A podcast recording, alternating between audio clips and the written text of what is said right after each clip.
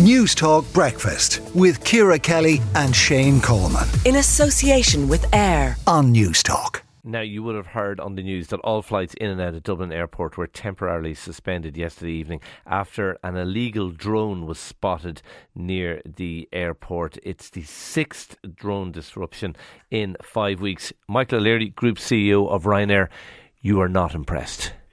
Uh, good morning, Shane. No, we're not. We had 500 passengers yesterday evening diverted to Shannon and Belfast. As you say, it's the sixth time in six weeks this has happened. Dublin Airport is the only airport across Europe we fly to that's suffering these repeated drone disruptions. And what upsets us most is that the Minister for Transport promises meetings and memos and meetings with stakeholders instead of investing the 100,000 euros we need in the drone disabling technology empowering the airport police at Dublin Airport to take down these drones and fix the problem. Uh, just tell us briefly about the drone disabling technology. What would that do?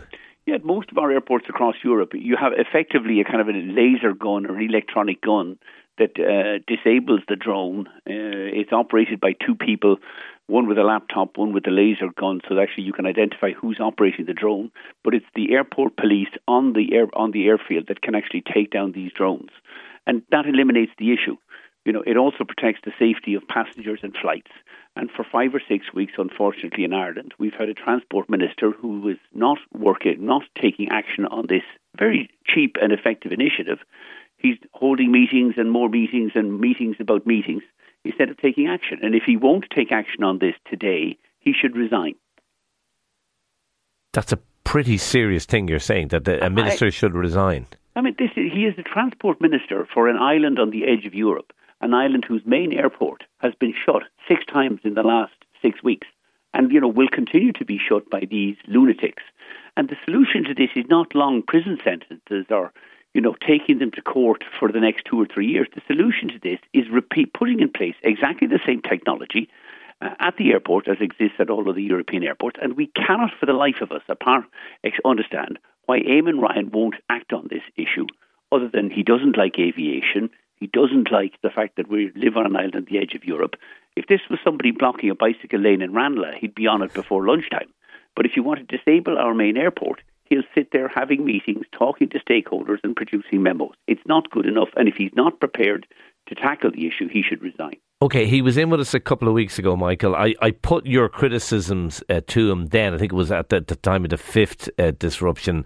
You'd run an ad comparing him to Homer Simpson uh, disappearing into the head, saying nothing to see here. I put that criticism to him. Just have a listen to what he had to say. We're looking at every option. It is often a military and a Department of Justice issue rather than their own department, but we're supportive and within government looking at every different option. It's not, uh, there aren't foolproof mechanisms. Um, my understanding, and we've looked at this in real detail, is that there isn't a cast iron mechanism where you can completely eradicate the problem. The most important one is that we do police it to the maximum, and that, in my mind, any instance where people are found guilty, that there is a strong sentence because this is a serious crime. Are you reassured by that, Michael? I mean, it's just more waffle. A, there is a foolproof solution. It's operated at almost every other European airport. We don't have it in Dublin. He can't explain why they're faffing around as usual. You know, it's not my. It's um, he brings in Department of Justice or it's complicated something. It's about a hundred thousand euro piece of kit. You have an airport police force here at Dublin Airport who could be trained within two or three weeks to operate the system. And instead of prosecuting these headbangers, you disable the drones and which critically means you don't close Dublin Airport.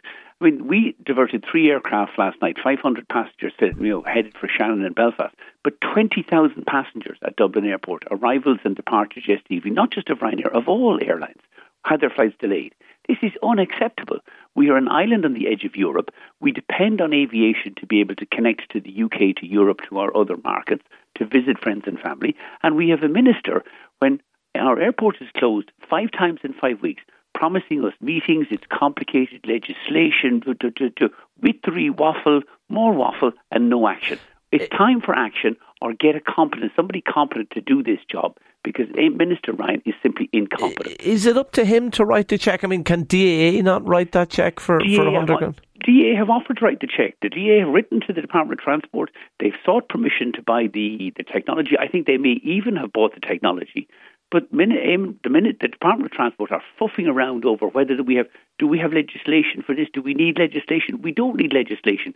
Put up the drone disabling technology, protect safety, protect our flights, protect our citizens travelling to and from our major airport, or get a competent Minister for Transport who will take action. Mike, I, I, I can't speak for, for Michael O'Leary, and I don't know obviously what's going on behind closed doors in the Department of Transport.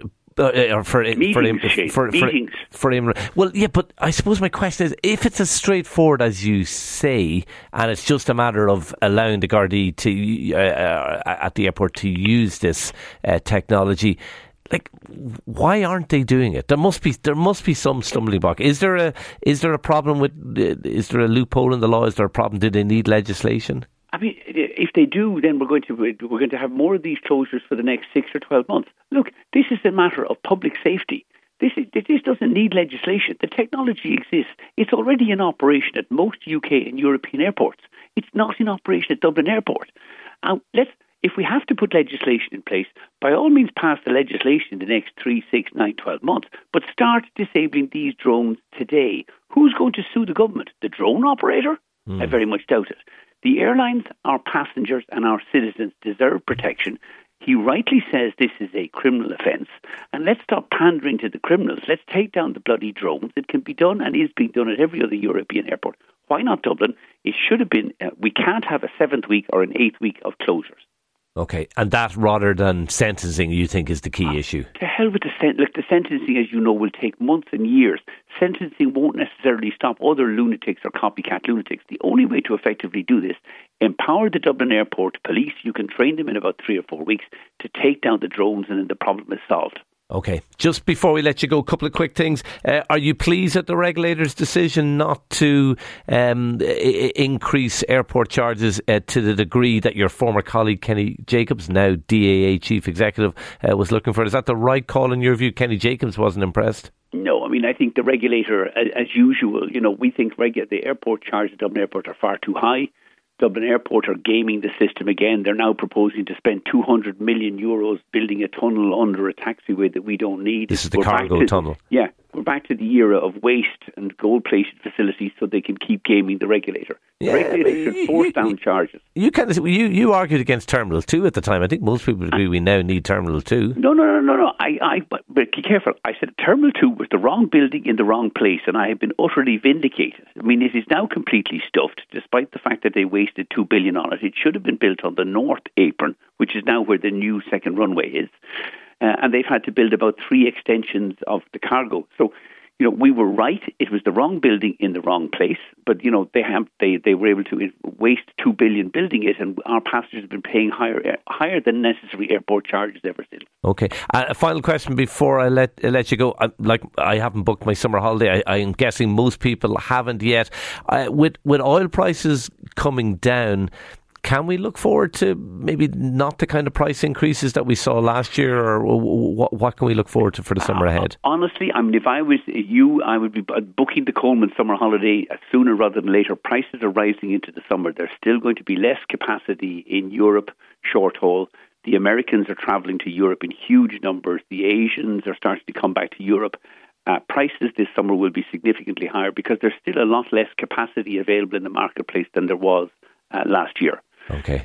And may I close by just hoping that Arsenal uh, uh, drop a few points in the next couple of weeks and City win the Premiership again. I think you've won enough league titles over the no, last. No, no, no, no, no. We're way behind Arsenal. Just, just give us one. give us one, uh, Michael. Uh, always good to talk to you, uh, uh Michael O'Leary, Group CEO of uh, Ryanair, and of course I'd forgotten Manchester City fan. Uh, thanks indeed for talking to us. Yeah, he hadn't. For- he hadn't forgotten.